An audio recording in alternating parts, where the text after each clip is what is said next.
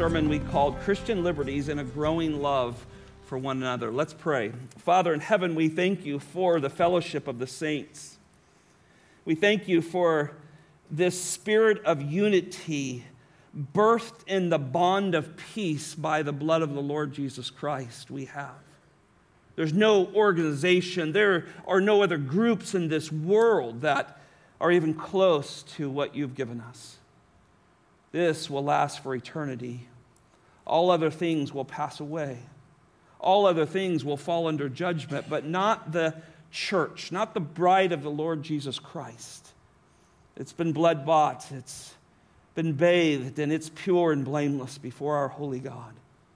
And so, Lord, we pray that we would be good stewards of this church, this local assembly right here.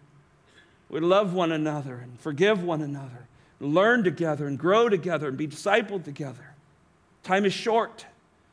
You're going to return someday. And so, Lord, help us run this race well. May the Word of God continue to be our source of truth that drives us along as the Spirit spotlights the beauty of Jesus Christ and the sufficiency of the Word of God. Help us, Lord.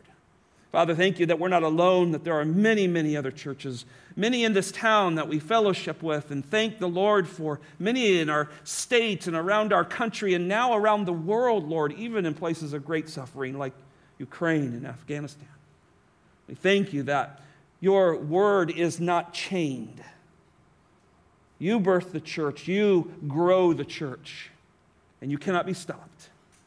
And so we find great comfort in that, Lord. We ask today that you would strengthen us, challenge us. Lord, there's probably things we need to give up after listening to this sermon. And Lord, we pray that you would bring that conviction to us. And may we walk with you in a way that is full of love and joy. Not because we have to, but because we get to. Oh Lord, you're good to us. May your word preached today be pleasing to you. In Jesus' name, amen.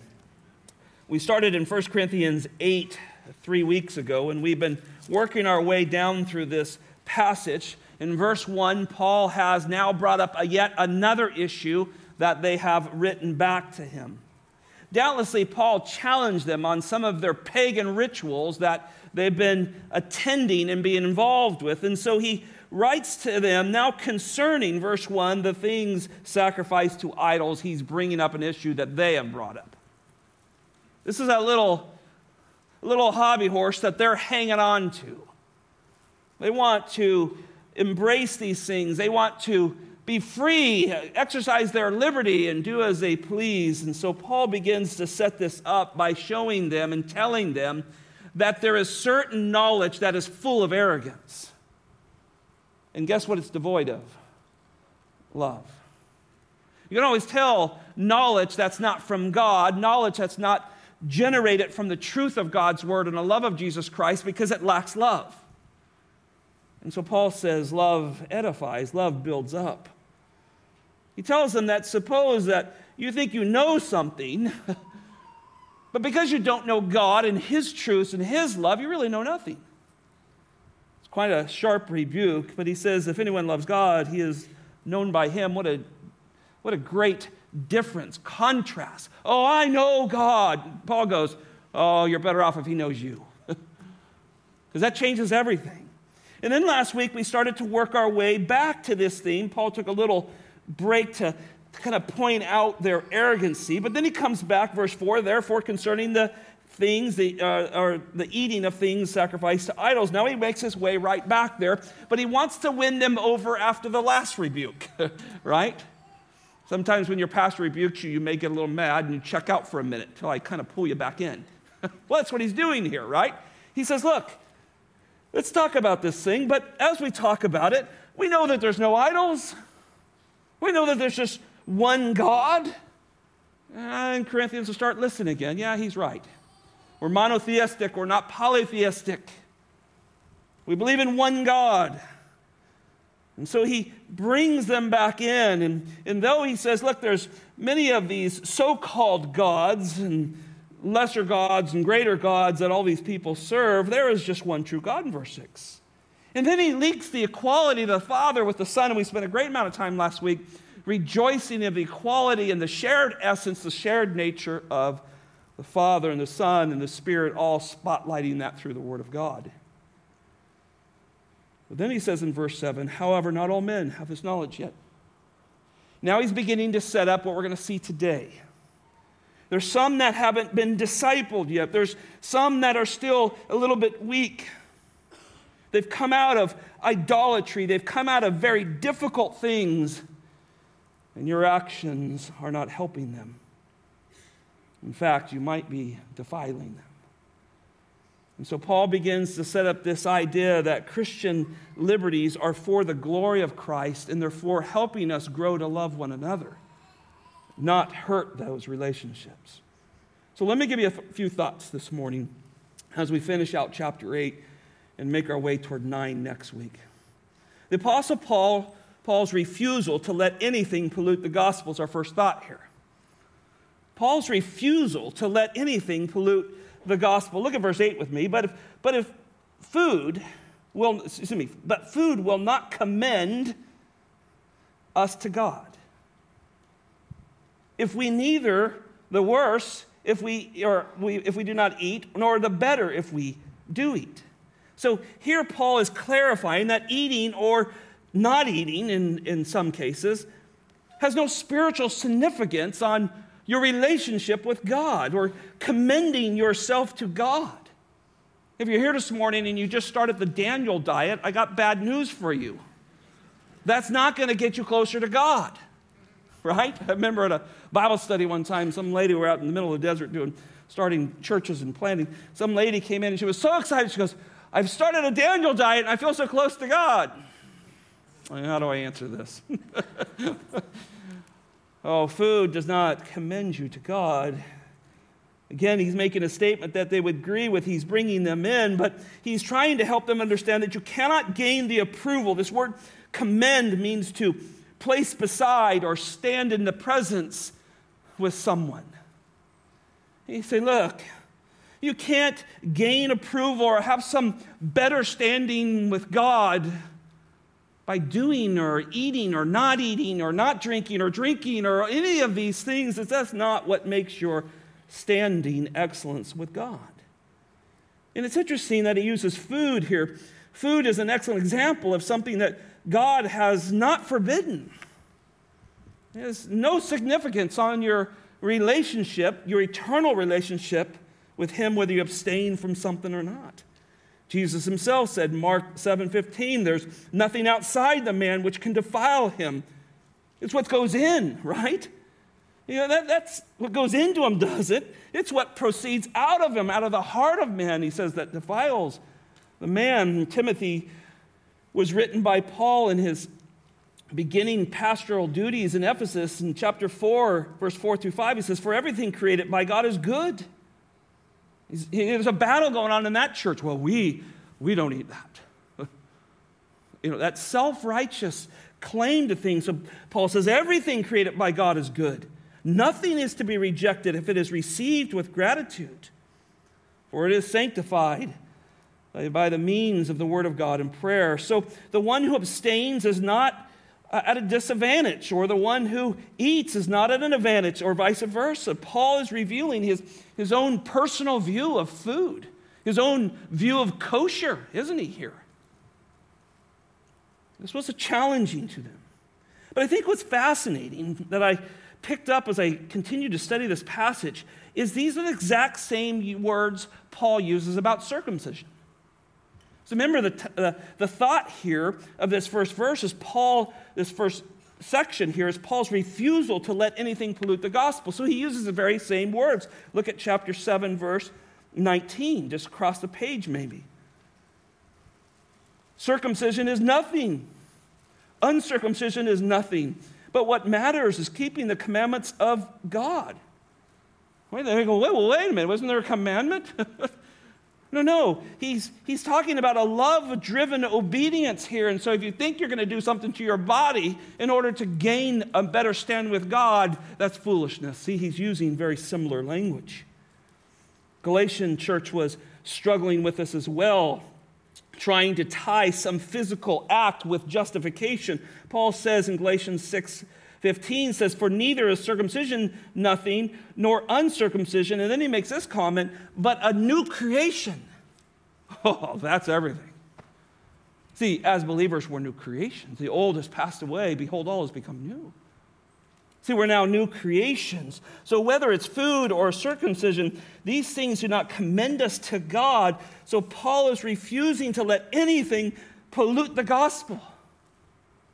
And we, brothers and sisters, we have to work at this. Because it isn't very difficult for us to maybe look at somebody the way they're dressed or, or maybe something they put on their body or something different about them, and then we kind of have this little self righteous view and we go, well, I don't think I'd ever wear that. Can I tell you about Jesus? See, we don't pollute the gospel.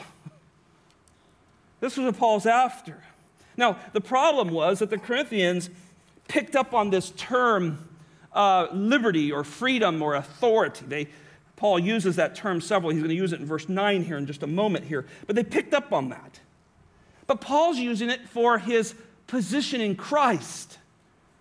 I'm free. I'm not dictated by the world's philosophy and whatever religious people think. I, I'm free. I have liberty in Jesus Christ. I don't have to come in some kind of level system or, or a list of things. Well, they turned this term into something that would justify what they wanted to do, namely eating food sacrificed to idols, going to dining halls or festivals within these pagan temples. So for Paul, he, he says that's the wrong use of the word liberty. Because of that, you are wounding, we'll see in a minute, you're wounding your wicked brother because, I mean, your weaker brother because of your wicked desires to please and gratify self. I thought about this and I wrote this in my notes in bold. I said, when personal views outweigh the scriptural truth, we tend to swing hard one way or the other. Did you catch that? When personal views, views that I have, that I think everybody else should have, become stronger than what the scripture teaches, pretty soon you are way over here or way over here, and the scripture's here. And we find ourselves in conflict. And we find ourselves with self righteousness, or, we, or some may just feel so condemned because they can't live up to the, to the list that is being handed out. But your upbringing may have a problem with this, right? Maybe you were brought up in a certain way, and there, there are battles for freedom, and you wrestle with self righteousness because you were told something, if you do this, you gain that. It's not easy to get over some of those things. As I was thinking through this, I thought of Peter and the huge, huge hurdles and doubtlessly some self righteousness when the Lord commands him in Acts chapter 10 to eat of those things that were ceremonially unclean up to that point. Peter, remember, he's with Cornelius, Acts chapter 10. And, and, he's, and he's waiting for these guys are going to show up and lead him back there. And, and he drifts off, and the Lord comes to him in a dream and shows him these, these meats, these animals that are coming down. And, and this battle begins to rage because God was showing Peter that he had linked certain thoughts and some self righteousness to his view of himself. See, that's, that's, we have to fight that, don't we? So Peter had to get over that. He had to realize that I'm, I'm, I'm a child of God. Christ died on the cross, not because of what I ate or didn't eat, because I was a sinner and I needed to be saved and saved solely by his work. Romans chapter 14, verse 17 says this For the kingdom of God is not eating and drinking, but righteousness and peace and joy in the Holy Spirit. That's what the kingdom of God is. That's what salvation is. We're declared righteous. We have peace with God. We have the fruit of the Spirit, which is full of joy. See, as Christians under the new covenant, God, through his Son's finished work, has caused us to be clean and pure and blameless. That's what he says about us. We're holy. So, so clearly, as we study this, we, we can't make ourselves out to be more righteous by what we do or don't do, or what we eat or don't eat, or drink or not drink. However, it does make a great difference to those whose biblical knowledge is still weak. Their conscience is not yet controlled by the Spirit of God and the Word of God, right? And so, I, what I think Paul's doing in this opening statement in verse 8 is he's saying Christ plus anything pollutes the gospel and it causes confusion. How many young believers, or maybe when you were a young believer, that you were so confused? Because you heard what the Bible said, but then you were told, or you gave these examples these people, the way they dressed, the way they ate, and what they did, and you were found yourself following people and not God. Paul does not want this happening. He does not want that kind of confusion. He wants people to grow in the grace and knowledge of the Lord and practice according to the scriptures, not according to the culture. Second thought the graceless liberties and their stumbling blocks. Verse 9, and their stumbling effects. Verse 9 says this listen to Paul, but take care that this liberty of yours does not somehow become a stumbling block to the weak. Well, Paul is now challenging us on our sensitivity to new believers. Are you sensitive to them? Are you sensitive to their struggles that they have with sin? I don't know, maybe you were almost perfect when you came to be a Christian? You just like just barely missed? Well, most people, when they come to Christ, all people, we have all kinds of issues, don't we? We don't quite understand yet how the gospel impacts the way our minds think and what we do and say. We just know we're sinners and Jesus died for us. It's very elementary, isn't it? And it's very beautiful. Paul does not want this lack of sensitivity to hurt these new believers. It seems as he tackles this, what, what you seem to think not is wrong, Paul's saying in a, in a certain way, it's wrong because it wounds. Becomes wrong if somebody stumbles over it. This, again, this, uh, I've said this several times through this chapter 8, that the Greek word here for stumbling block does not have to do with just offending someone, but it causes someone to fall by urging them to practice or participate in something that goes against their conscience. So, Paul is starting verse 9 with this adversive conjunction here, but, listen, but, followed by an imperative take care that your liberty doesn't wound. Now, it's very interesting the choice of words here. He uses a Greek word blepo, which we most of the time would translate to see. But it's an imperative here, and it has this idea. Here's how I translated this myself I said, This is the idea of opening your eyes and being careful not to cause someone to stumble.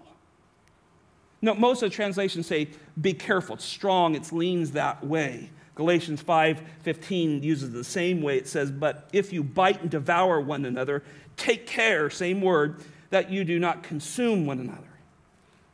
So so don't turn a blind eye. Don't refuse to stop caring for those who are a little weaker. So now you see why Paul was working so hard to show the contrast between knowledge and love. See, their knowledge led them to a point where they weren't bothered by the offense of a younger brother or sister. Well, that's not biblical knowledge, is it?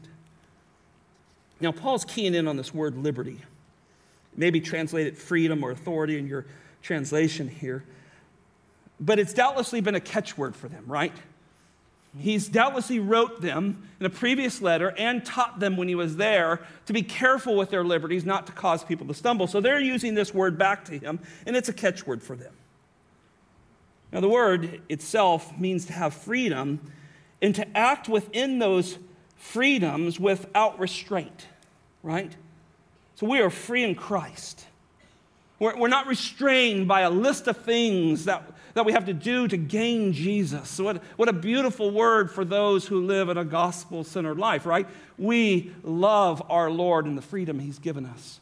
We don't do seven steps to this and, and do that in order to gain this, or have to be baptized to finish out salvation, or have to take communion, or any of those things, right? We have liberty in the Lord Jesus Christ, that He accomplished it all.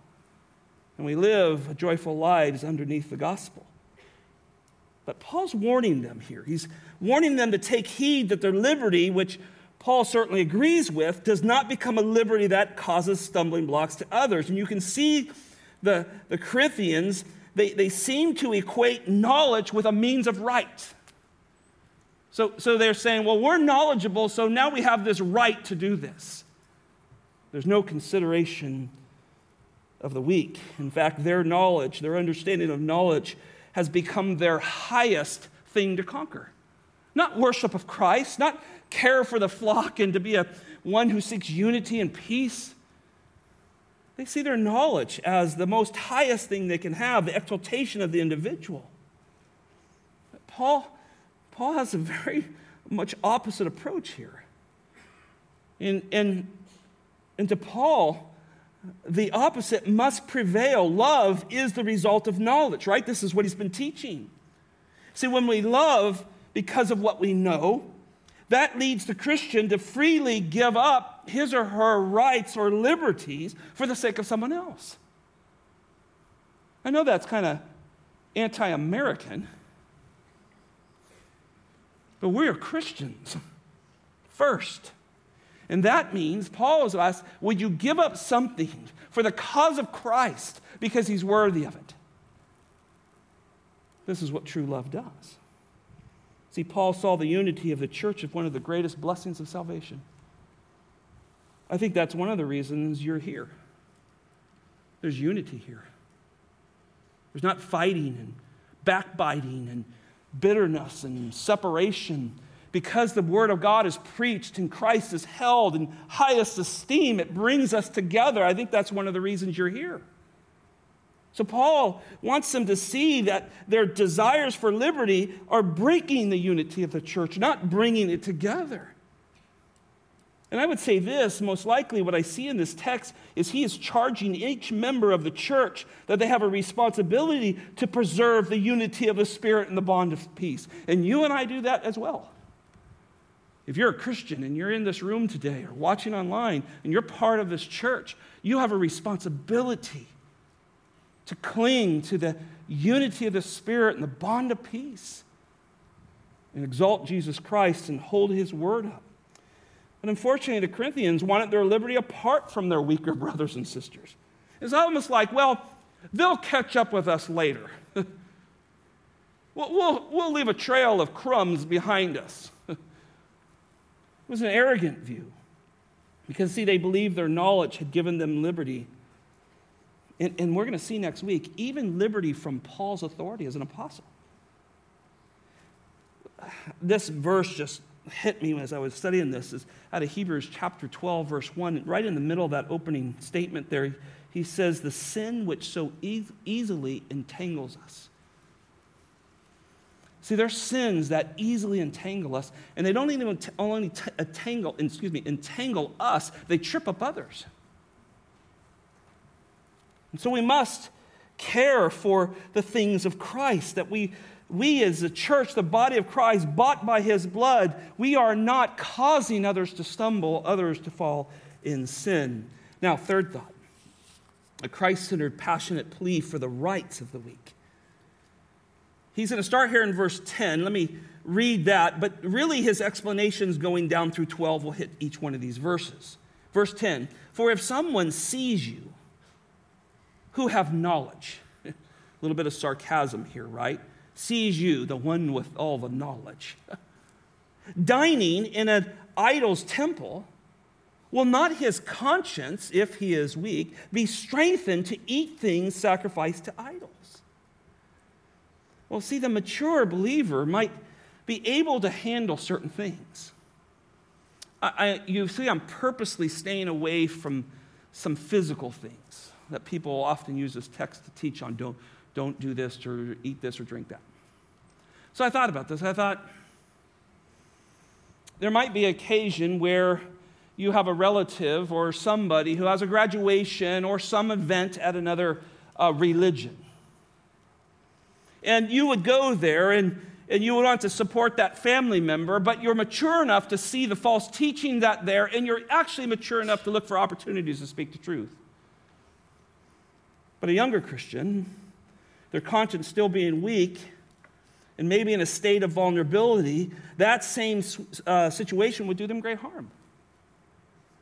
See, as Christians, we, we never want to influence a brother and sister to sin against their conscience here. So, what Paul's doing is he's warning the Corinthians not to use their liberty as some kind of stumbling block, there in verse 9.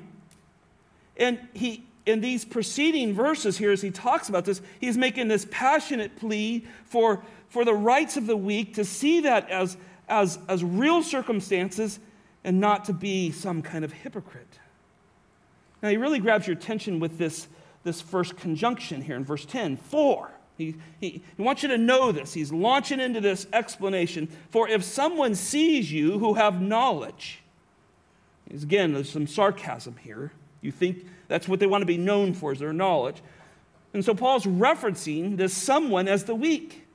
And if they see you with all your knowledge, right, with all your great wisdom that you've gained, eating in an idol of a temple, won't that weaker brother or sister be emboldened to eat something sacrificed to a pagan god? In other words, won't that weaker person in the faith now have, have, have more strength to sin? Maybe I don't have to leave this worldly thing. Maybe I can have that with all my family that's there, all the relatives, everything I've been brought up with. Maybe I can have that and I can have Jesus. See, do we teach that in any way? So Paul is questioning them. And I, and I think there's really three things that come out of this statement here. First, those who have this quote knowledge, he's used that three times in just chapter 8 alone, they're actually going, listen, they're actually going to cultic meals in temples of, of the pagans, and in their dining halls and in their festivals, they're actually attending such a thing. And I spoke very directly to this last week and seeing things firsthand in some of my travels. It is demonic it is pagan. It is so far from the fundamental truths of Christianity. So it is most certain that Paul would have taught against these things. He, he, he was there, right? He, he spent months there with him. A year and a half, we think we determined he was there in the original planting of this church. Doubtlessly, these are real issues. Second, that I see out of this is there's some Corinthians that are probably encouraging, if not all, the church to agree with their knowledge on this. You know, when, when you really want to sin, it really helps if you can get other people to believe you. And it really helps if you can get them to go with you. Because now it seems not to be sin, because we're all doing it, right? Remember your dad saying, Well, if everybody jumps off a bridge, would you? Well, I guess. they're all going, see, it feels better, right? This is what the Corinthian church is trying to do. They're trying to persuade, meaning they're encouraging these weak to join them in this meals, not realizing the damage. And, and brothers and sisters, just think of something that you let go that had a grip on you before you were saved, that held you in captive and bondage, had held you there, that grip. And if somebody led you back into that and say, It's okay, we're in Christ now, how confused you would be. And that's what they're doing here. Third, they're not only offending the weaker with their Gnostic views, not only that, but they're leading them to sin against their conscience by encouraging them to eat these foods, these meat offered to sacrifices. When Acts 15, verse 29, the elders of Jerusalem, the, the overseers of the birth of these church, Paul was sent out by these men, said to abstain from this. They didn't give them a list of keep this and keep that. They said, hey, here's a few things. Don't eat meat offered to sacrifice. Don't eat something strangled. Stay away from the blood. Stay out of fornication. That's really going to hurt your Christian growth. And yet they had no problem. So this tells us that they believe in their knowledge. They've outgrown the leadership. Well, we're just, you know, we're, we're, we're farther ahead than them. So Paul's making a point that it's not the food, listen to this, that's attempting to destroy their faith but it's the idolatry that comes with eating in those temples and the practice that, that is such a difficulty for these young believers. It would be like a drug on them. And they didn't care. They didn't care. Idolatry has a death grip on people. And they are willing to lead them back in. Look at the force that he comes back with in verse 11. For through your knowledge, there he goes again, he who is weak is ruined. The brother whose sake Christ died. This is strong language. Again, he uses this instructive constru- uh, conjunction here um, to set the verse up. He's about ready to graphically describe someone who claims to have a strong knowledge of truth but has no love or sensitivity for a weaker brother and will lead them to ruin.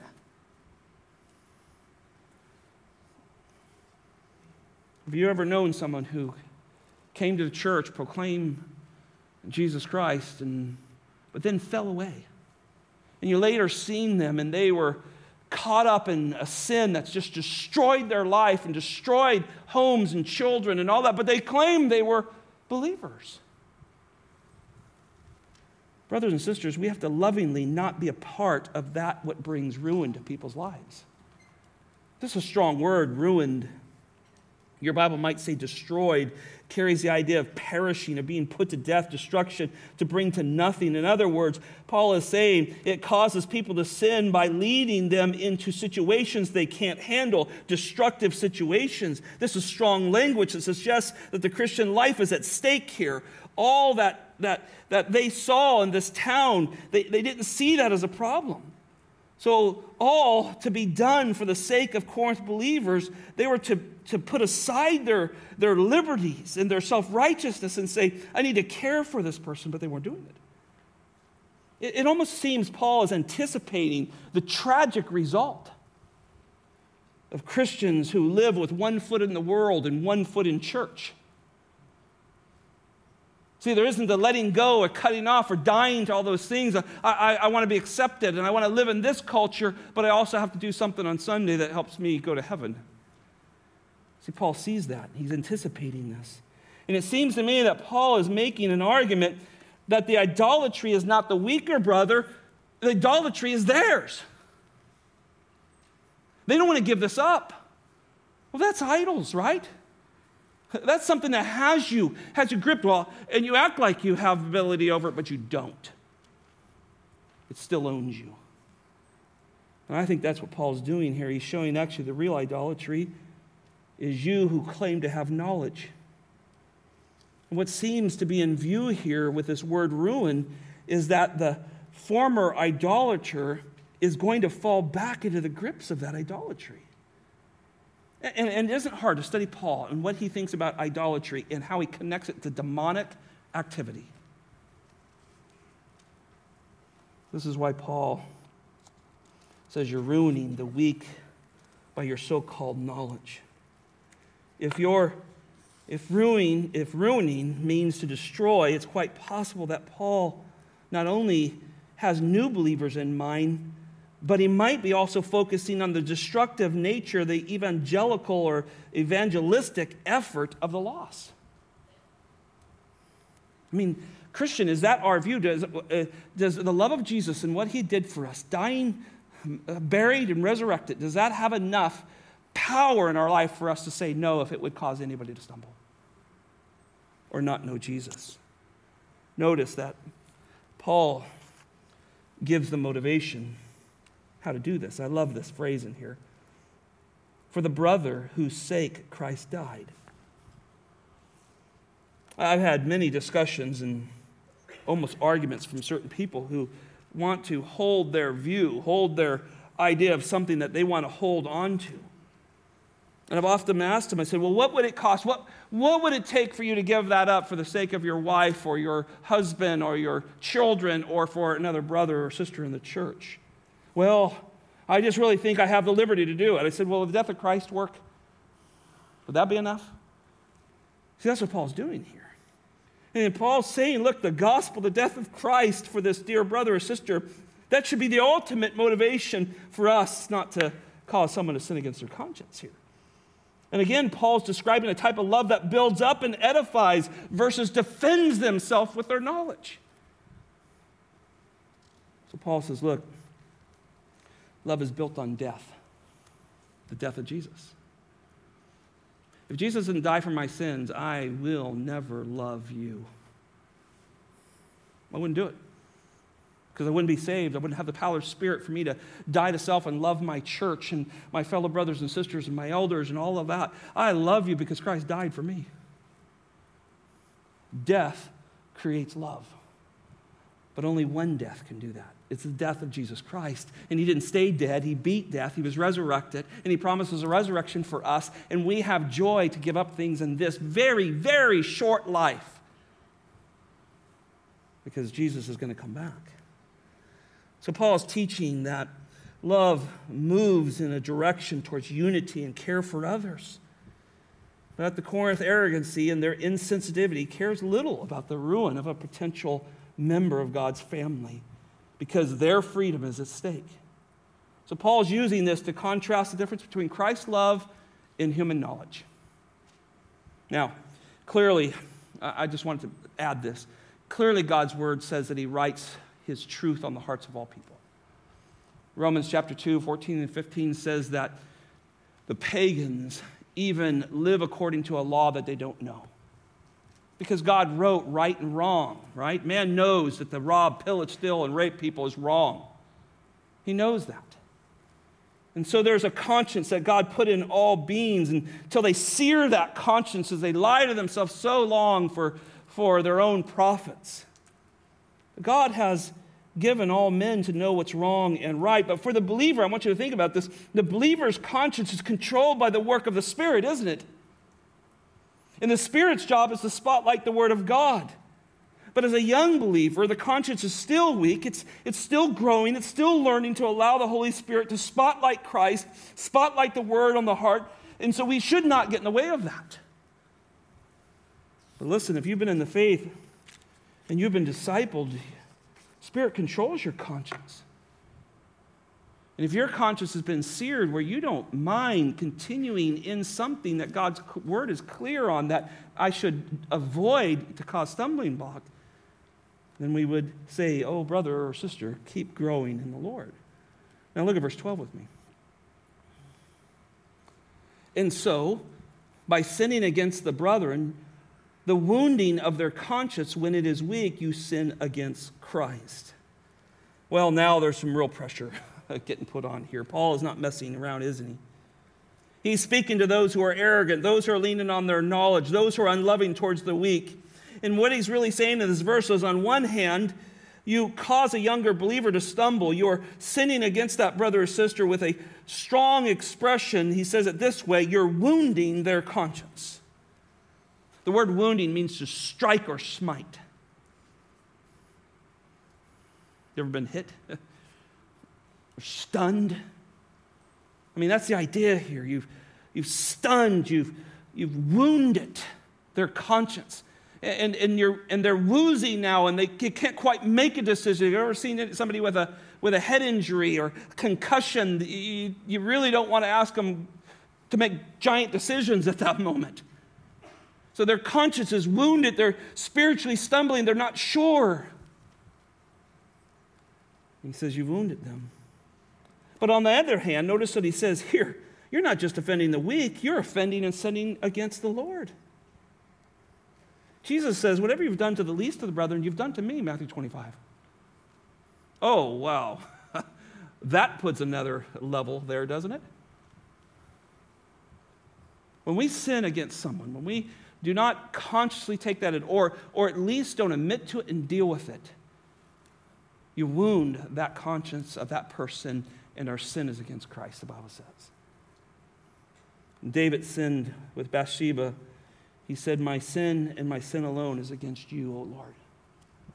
He knew the offense, he knew the great sin was against God Himself, though the sin affected so many people. A guy gets killed, a wife now is a widow, there's a new baby, he's lied to the nations. He understands that, but ultimately he saw his sin against God. Hebrews chapter 6, verse 6 gives us this idea that when we return to former sins, it's like we crucify the Son of God all over again and holding the Savior in a public disgrace. Boy, I looked at that text. It's one of the warning passages of Hebrew. And I thought, Lord, I don't want to sin where I where I really say your death on the cross was not sufficient enough. But to wound a member of Christ's family is to wound Christ. To sin against one of Christ's own children is a sin against him. This is what Paul's saying. It, one thing that's really interesting, he's been using singular verbs and, and singular tenses all the way through here, and all of a sudden, this verse he goes to plural. And several, several commentators and theologians that I read believe that he's actually saying you're sinning against the church, too. You've hurt the church. So, as Christians who embrace the gospel and are still amazed at the grace of Christ, we're captured by the beauty of the Lord we should live lives that don't cause the stumble. Dr. MacArthur wrote this. He said, We should fervently strive to limit our liberties at any time for anything to whatever degree necessary to encourage a young believer to live for the Lord or an, a young believer to live for the Lord or an unbeliever to come to Christ. Did you hear that? At any time for anything to whatever degree necessary. That's love. That's true love. But sadly, these prideful, arrogant, so called knowledgeable Corinth Christians didn't see this as an issue. In fact, they will attack Paul's apostleship over this. But love builds, brothers and sisters. Love builds. Who needs to be loved? Do you need to see? Do you need a reminder how precious Christ is and how precious the blood bought ones that he has purchased himself, how precious they are? And when you look at, pre- at each other, this room full of people, the body of Christ that calls this this church, we should see each other as precious. Maybe enough just to start by remembering somebody's name and learning to love one another. Four, as we wind this up, Christ centered life that displays an edifying love for a weaker brother. Listen to Paul's conclusion here and notice his spiritual maturity as he says, as he speaks about himself in verse 13. Therefore, if food causes my brother to stumble, listen to this, I will never eat meat again, so that I will not cause my brother to stumble. Now, most of you know I'm a beef guy. And we owned a ranch, we raised cattle, we loved that. I read this, I thought, give it all up to see one person follow Jesus. That's what we should do.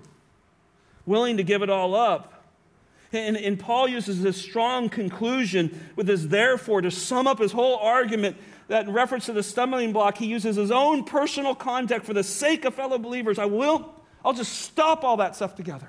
I'll give this up so that they grow in Christ. I mean, it's simple things. And again, I'm not giving you a list of physical things, but I want to think what about an attitude? You're willing to give up an attitude.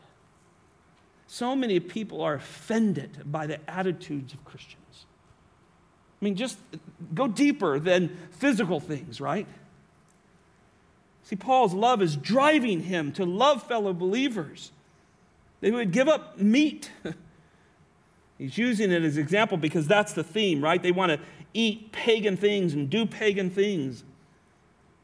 So it is our conclusion and commitment to Christ and the gospel that we would give up whatever. Well, our last thought here is I just wrote down seven questions so we could examine whether our Christ centeredness has anything to do with our Christian liberties. They're very quick, just something to chew on. I wanted to give you when we close here. The first question has to start this way Have you even examined your heart or mind to determine if indeed you're growing in the grace and knowledge of the Lord Jesus Christ? See, I think it starts there. If you're here today and you go, oh, the pastor's talking about that I need to give up this or give up that or whatever, it all starts with true knowledge. Are you growing? There wasn't a reason that I, I mean, just thought, well, let's just do something about discipleship to start the church off. Are you growing? Are you growing in the true grace and knowledge of Christ or your own kind of knowledge that you can use for your own way, right? I've met too many people who call themselves reformed, and I think they hold on to reform because they go, ah, man, I didn't do anything. I didn't even choose myself. Jesus did it all, so I'm just going to live the way I want. What an abuse of salvation. Oh man, those of us that believe that Christ died for us and he knew us from the foundations of the world and we had absolutely nothing to do with our salvation because our will was corrupted, that should motivate us to sing, worship, and live for Jesus. But first, you got to examine is my own heart and mind determined to grow, continue to grow in the grace and knowledge of the Lord? There may be some false views of knowledge that you're struggling with. Are you discipled to get over those things? Or, or maybe, in some of our circles, maybe our knowledge has become arrogant. So, first question is Are we growing? Second question that I would ask is Are our Christian liberties that we have, that we're protecting, are they absolutely necessary? And can you live without them? Now, I used some words there as I thought through them that we need to ask ourselves as our Christian liberty are they something we're protecting? So if it comes up in a conversation, you are ready to defend this thing that you want to keep doing. Or could you live without it? If you knew it was offensive to um, a family member, to another believer, would you protect it or would you let it go? 1 Corinthians 6 12, Paul already told them this. He says, All things are lawful to me, but not all things are profitable. All things are lawful for me, but I will not be mastered by anything.